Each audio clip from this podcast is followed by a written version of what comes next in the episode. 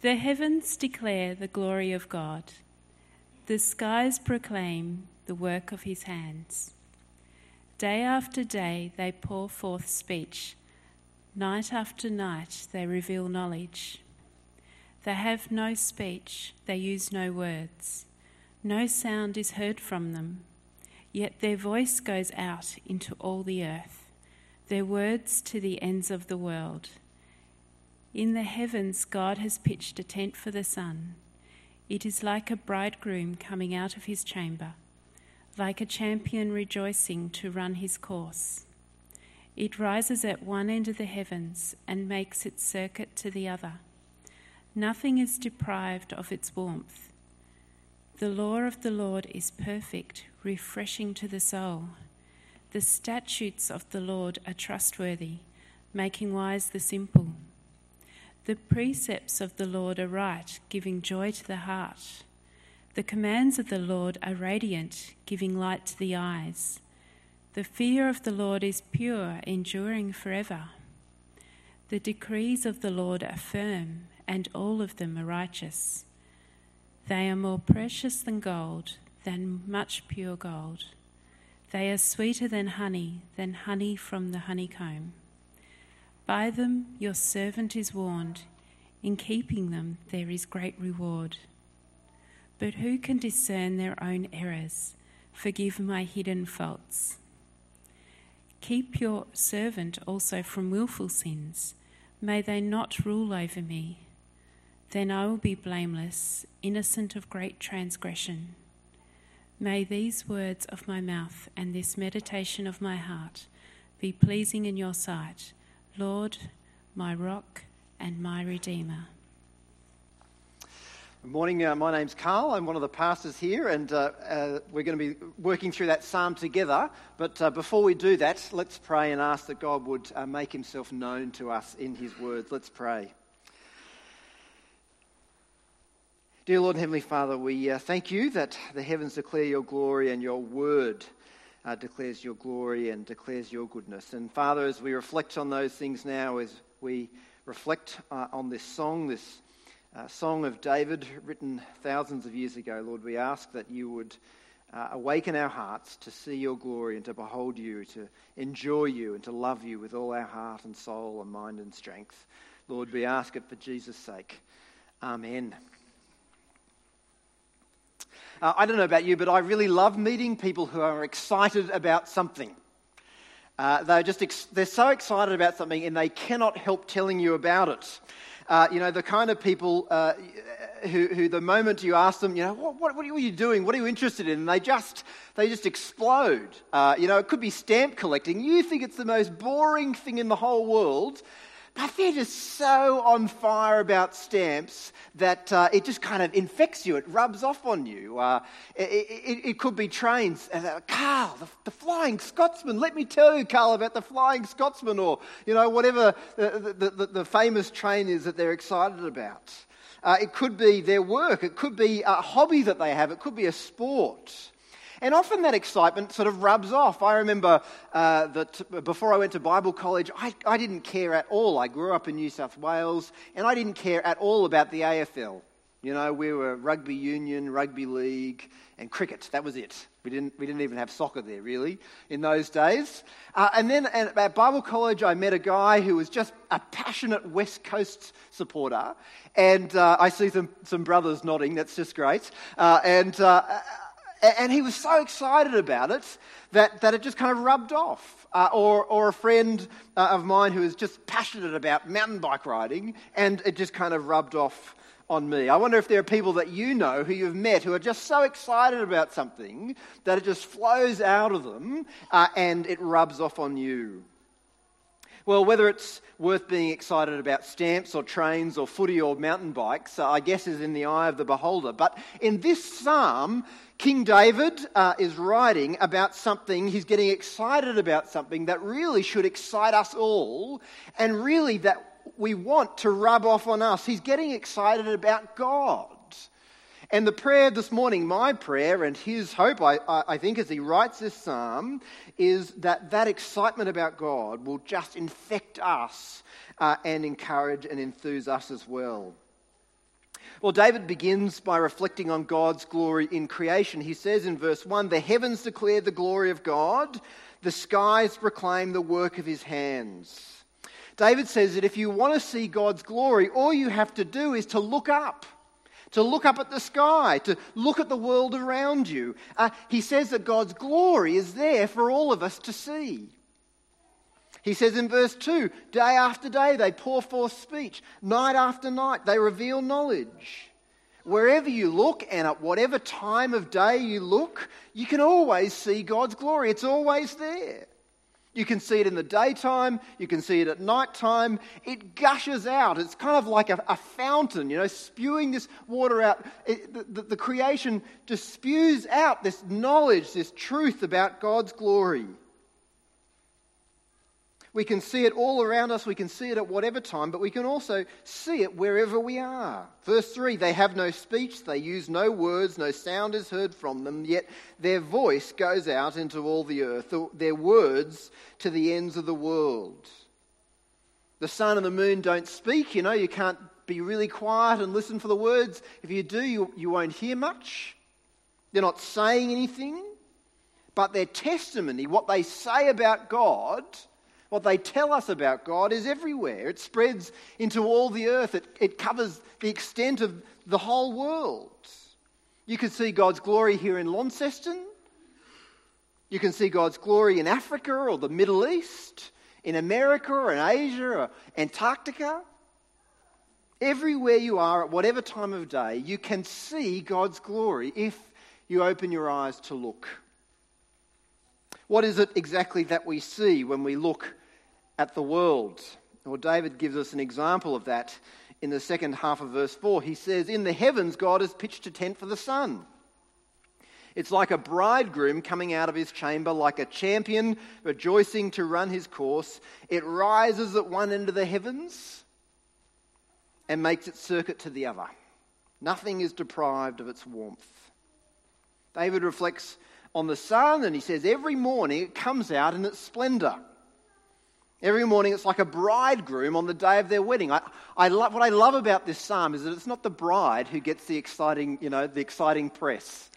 Everyone in this psalm is not going, oh, look at the, look at the bride, bride coming out in her dress. It's the bridegroom. We need to, we need to you know, pick up more of this psalm, I think, in, uh, in our, modern, our modern world. Uh, but, but, but whether it's the bride or the groom, that's the idea of the sun coming out in its splendor every morning. You know, when, when a bride gets ready for her wedding day, or a bridegroom as well, they spend time preparing.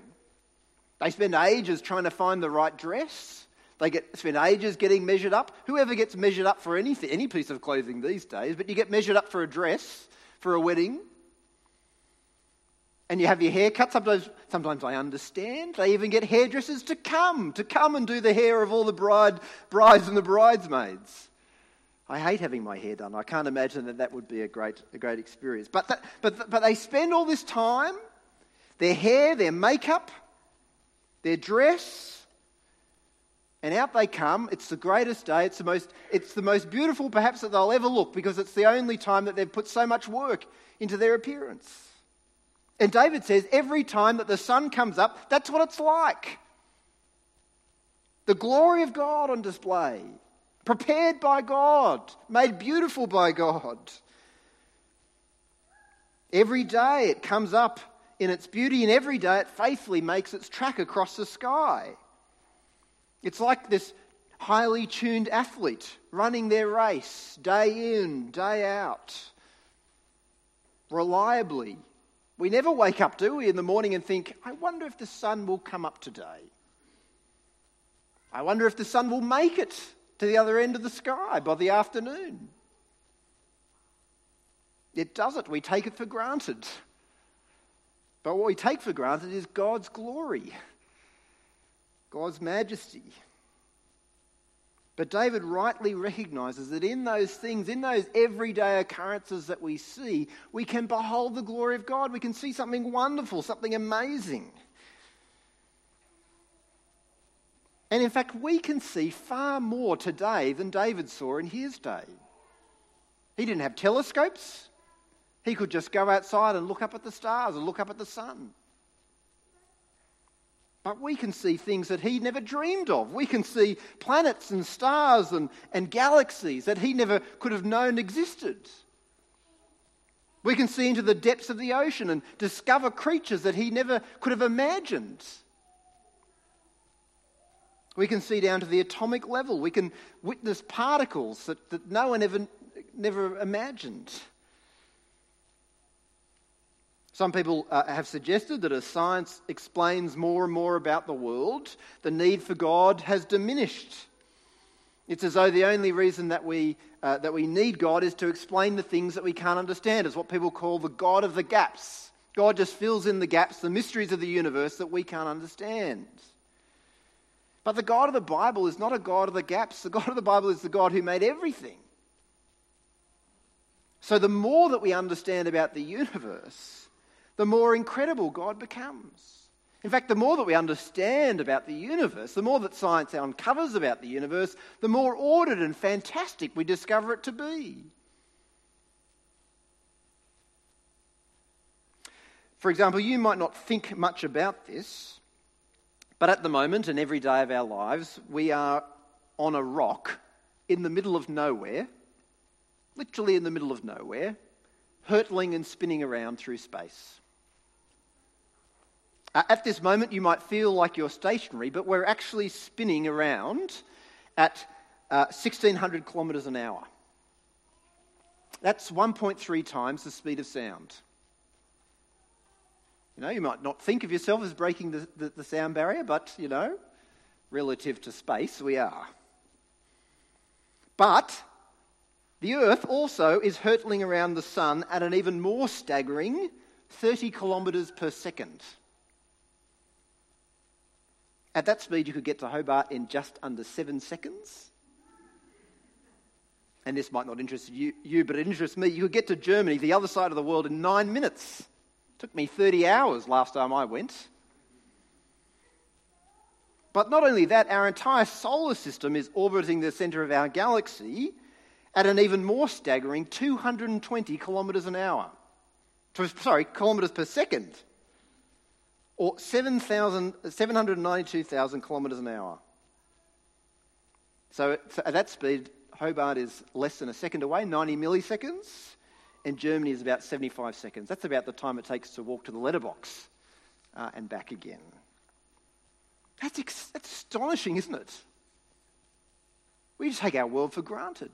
They're extraordinary speeds, and it gets even crazier than that, but I won't bore you with the details. It's extraordinary. It shows the scale of God, the scale of the world that He made. But that's just one example, isn't it? I mean, that's just one example among millions. You can see God's glory everywhere. You don't have to look just at the universe, at the stars and the planets. You can see it, you might have been to Devil's Gullet and you see those plunging dolerite cliffs. Or if you climb uh, Mount Amos and look down over the top of Wineglass Bay on one of those beautiful still days and the colours that come out from the surface of the water. Or if you look out uh, the, the window of an aeroplane, you know, if you're flying to Melbourne and, and uh, on the early morning flight, uh, and, and as you're flying, the sun comes up over the horizon and you see those colours, those rich colours. You see it when you look at a flower.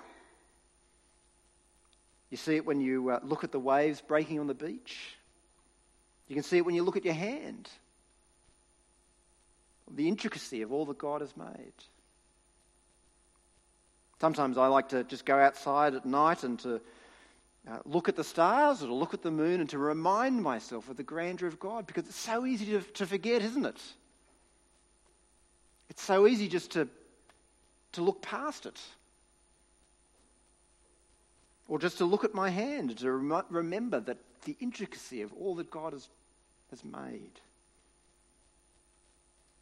We live in a society that tells us that belief in God is madness. But this psalm flips it on its head and says that actually not believing in God is madness because the world proclaims the glory of God, the wonder of God, the majesty of God, the wisdom of God. So we can look around every day, behold the glory of God and the world he's made. But David then switches gear in the second half of the psalm and he begins speaking about God's words, God's words in the Bible. He uses lots of different terms to describe God's law. Uh, he talks about statutes, precepts, commands, the fear of the Lord, decrees.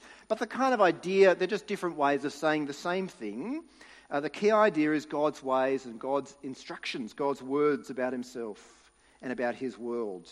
But look at what he says about God's instructions. He says in verse 7 the law of the Lord is perfect, refreshing the soul. God's law is 100% right. It's not mostly right, it's 100% right. It fits how we were made, it fits how we were made to live, it fits the world in which we live. And because of that, because it aligns with us and the world, to live according to it is refreshing, it's life giving, it restores us to what we were supposed to be. Living out of sync with God's instructions, uh, with, out of sync with God's ways, like having a wheel out of alignment. You know, if your car wheel or your bike wheel is out of alignment, it wobbles around everywhere and it's tiring, it's frustrating, you can't go in the right direction. Uh, it, it, you know, if, you, if you're unlucky, it could just completely, you know, disintegrate. That's what it's like to live out of sync with God's world, to live out of sync with God's instructions. But when we're in line with the way that God created us, when we're in line with God Himself, it's refreshing. It gives us life. When you think of what will refresh you? What is it that first comes to your mind? I'm tired. I need rest. What will refresh me? Often we think of things like holidays and books, Netflix, good food, and undeniably, in God's grace, there's refreshment and joy in those things. But David says that the key place, the key place that we will find refreshment is in living how God made us to live. It's in his words, is in his instructions. Then in verse 7, David says, The statutes of the Lord are trustworthy, making wise the simple. God's instructions, God's laws will never let you down. I can give you advice, and let me tell you, the advice that I give you will be impeccable advice. It'll be great advice but it'll let you down. Your mum and dad might give you advice, but their advice will let you down. Your husband or your wife, your friend, your financial planner. They can all give you advice, but sooner or later their advice will be wrong and they'll let you down. But God never makes mistakes. His instructions in the Bible are always right. They're always good. They're always reliable. You can always trust them. You never need to worry, will this work out? It'll always work out to live according to God's ways and purposes. And because of that, those instructions can make you wise. You can be the dumbest person in the room. You can fail maths. You can drop out of school. But if you know God's word, if you know God's instructions, God's purposes in the Bible, and if you live according to those ways, then you are the wisest person in the world. Because God's instructions teach you how to live in God's world, in God's way, and in sync with God, who made you and loves you. Then, verse 8 the precepts of the Lord are right, giving joy to the heart. God's instructions not only give refreshment, they give joy. We're always on the lookout for things that give us joy, whether it's new cars, new things, new relationships, new experiences. And it's not wrong, again, to enjoy those things, but they can't bring us that deep and lasting joy that we want. We enjoy them for a bit, but then it just fades. But living according to God's plan and purpose for the world, living according to God's words is deeply satisfying. It brings us this deep joy that we long for. It fills our hearts in a way that nothing else can. Maybe you've experienced that joy from uh, living in God's words. I've been reading uh, lately through 2 Corinthians with, uh, with a friend of mine. Uh, every week we just read through a chapter or whatever it is, a section. Last Friday we read through uh, 2 Corinthians chapter 4, my favourite chapter in the whole Bible. I don't know how many times I've read that or how many times I've preached in it. I've written things about it as well. You know, I've spent lots of time in that chapter, but I read it again and it just enriched my soul. It, it just, it, it filled my heart. It wasn't talking about easy things, it was talking about suffering and hardship and challenge, the cost of doing ministry for God. But as my friend and I read it, we were so encouraged by God's words. It gave joy to our hearts. Maybe you've experienced that joy as well. To hear God's words again for the hundredth time. But boy, they're good. Boy, they give you joy. Boy, they reach down into your soul and satisfy that longing that you have that nothing else can quite fill. Verse 8 continues The commands of the Lord are radiant, giving light to the eyes. God's instructions are full of light. They're like the sun, they give us clarity by which we can see everything else. They shine light on our lives and our world so that we can see and understand things clearly. Without God's words from the Bible, we're like people living and stumbling in the dark. We can't see our way, we can't understand our world, we can't understand our lives. But God's word gives us the light, gives us the clarity that we need to live by. And finally, in verse 10, God's words are more precious than gold, than much pure gold. They're sweeter than honey, than honey from the honeycomb. People in my growth group will tell you that uh, I love a good biscuit or a good bit of cake. Uh, there's a bit of a running joke that I can never have just one biscuit every Tuesday, that I always have to have two. One time they offered me a piece of cake, and I was determined that night to just have one piece of cake. And, I, and, I, and they said, Do you want another piece of cake? I said, No, I've had one piece of cake, that's enough. Turns out I got twice as much cake as everyone else in the group, but I didn't even know. I you know, I love a good bit of cake. I love a good biscuit. You know, there's, there's fine things in, in the world to enjoy, uh, isn't there? But David says that God's instructions are better than, than anything. Anything we can taste, anything we can imagine, anything we can experience. What's your favorite thing? What's your favorite thing in the whole world to do or to, to, to experience? David says it's better than that, better than gold, better than honey, better than the finest food. Why are God's instructions so good? They're good, David says, because they warn us. And there's reward in keeping them. By them your servant is warned, verse 11. In keeping them, there is great reward. They warn us how not to live. They warn us about the things that will destroy our lives or destroy our relationship with God. But they're good because there's reward in keeping them. There's reward in keeping them because when we live according to God's ways and God's word, we're living in harmony with God. We're living in harmony with how God made us and how God made the world. And there's no greater joy, no greater delight than being in fellowship with our God and our Maker. The story that our society tells us uh, every day is that the best way that we can live, the most satisfying way that we can live, is by looking inside ourselves, looking deep within ourselves, and finding the deepest emotions and desires that we have, finding our inner identity, and then living according to that. The world, our society tells us that that is the most satisfying way that we can live. And that sounds on the surface of things, freeing and wonderful. I can be who I am, I can be who I want to be. But actually, it's this kind of inescapable prison. It offers us this life, but it actually kills us. It offers us this, this stability, but actually, it, it, it builds our lives on the, on the vicissitudes, the uncertainties of our daily feelings, our daily emotions. And it places the entire burden of constructing a world and our lives according to, to, to ourselves.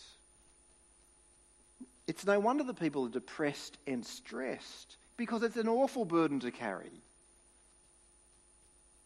But this psalm offers us something so much better, something so much richer.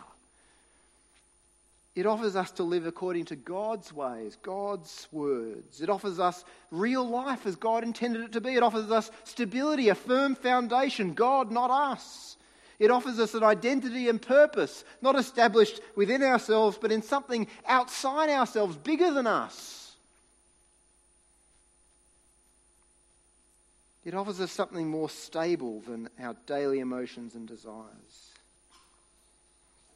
But you know, every day we need to remind ourselves of those truths. Every day we need to remind ourselves of the things that this psalm teaches us. So you might think that the best and the most satisfying way is to, uh, to live, the most satisfying way to live is to, to, to embrace uh, whatever you see around you. Whatever you want, you buy it. Whatever you want to eat, you eat it.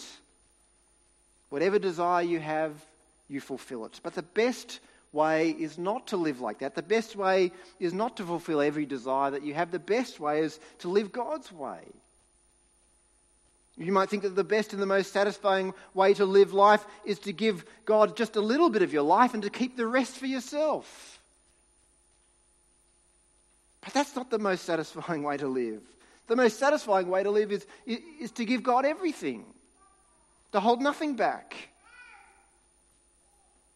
You might think that the most satisfying way to live is to watch, uh, you know, all those shows on Netflix that everyone else is watching. You imagine your life without them as hopeless and empty. There was an article the other day in the Sydney Morning Herald uh, about uh, how, uh, you know, television, uh, TV streaming is, is, is causing mental health challenges. I thought, oh, it must be because people were watching so much, so much television. No, the article was about the article was about how hard it is for those people who struggle with depression to keep up with everybody else who's watching the shows on telly because they can't, they can't watch more than an hour of television. And so everyone else gets ahead of them. I thought, goodness me, is that, is that the source of distress in our world? We imagine our life without television as hopeless and empty. We think that it will give us the refreshment that we desire, but actually, it doesn't come from that. The joy and the hope and the life that we so long for comes from living life as God intended it to be. So, creation shows us God's glory, God's word shows us God's glory. It enlivens us and refreshes us and teaches us and gives us joy. But those things, those two things together, the glory of God and the goodness of God and His word, creates a problem. David reflects on those things, and as he does, he realizes that problem. He reflects on the situation and he realizes that he doesn't meet the mark. He doesn't, he doesn't make the cut. He says in verse 12, But who can discern their own errors? Forgive my hidden faults. David realizes that mixed up in him are all kinds of errors and faults. And worst of all, he can't even see them all. He knows that there's sin living inside him, but, but he doesn't even know where it is. That's how blind he is. He doesn't even know where to look. And so he does the only thing that he can do. He cries out to God, Lord, forgive me. Not just for the things that I know about, but for the things that I don't know about. Forgive me for everything. You might feel this morning very conscious of your failings, of your sinfulness. You might, like David, feel that there are things hidden in your heart that you can't name, that you can't discover, that you can't label. The miracle of the gospel is that you can come to God through Jesus Christ and lay it all before Him and say, Lord, you have to forgive me. Please forgive me for all those things, even the things I don't know. You don't have to list every sin to be forgiven. You don't have to know what they all are. You can just cast yourself on the mercy of God. Alternatively, you might feel like you're doing pretty well. Like you've kind of worked out most of the sins in your life, you've kind of got rid of most of them.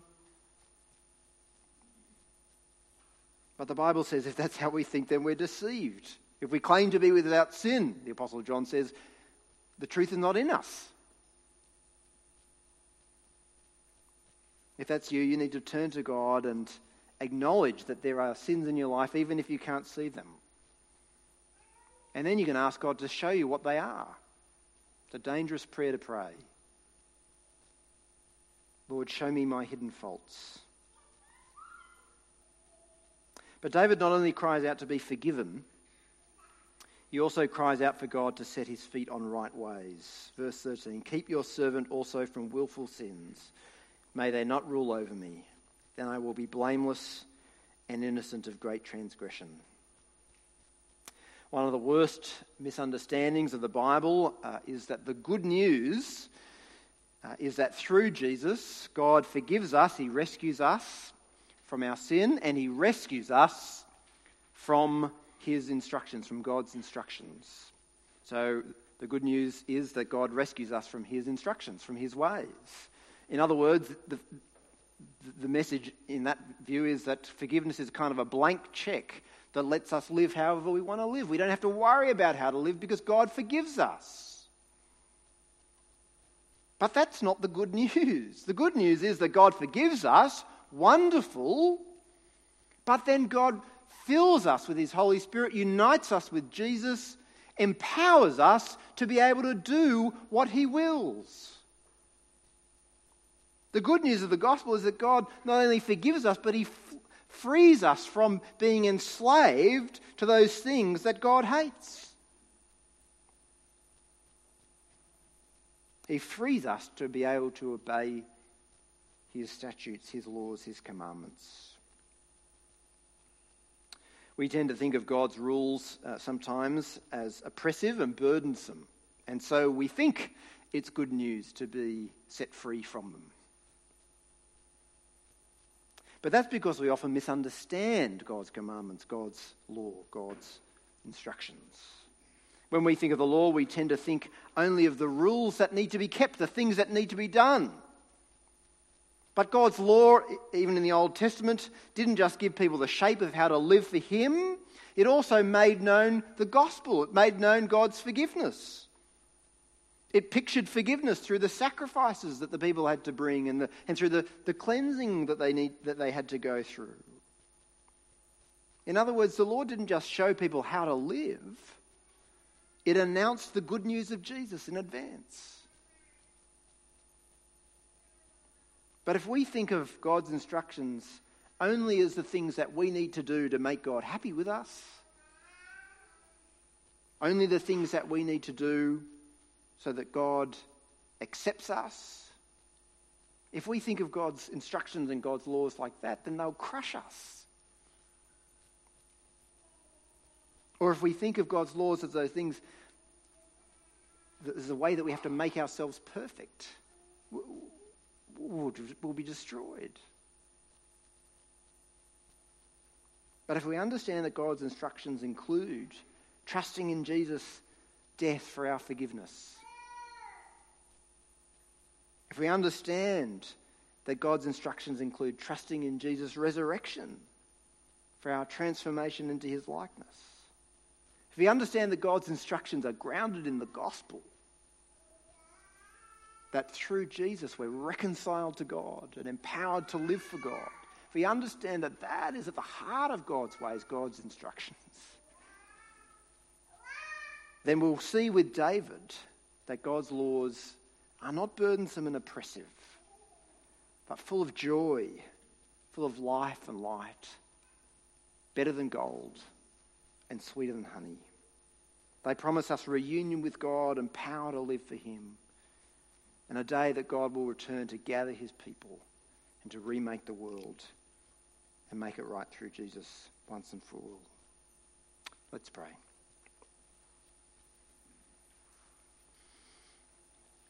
Dear Lord and Heavenly Father, we thank you so much for your grace uh, in creation as it displays your glory and your wonder.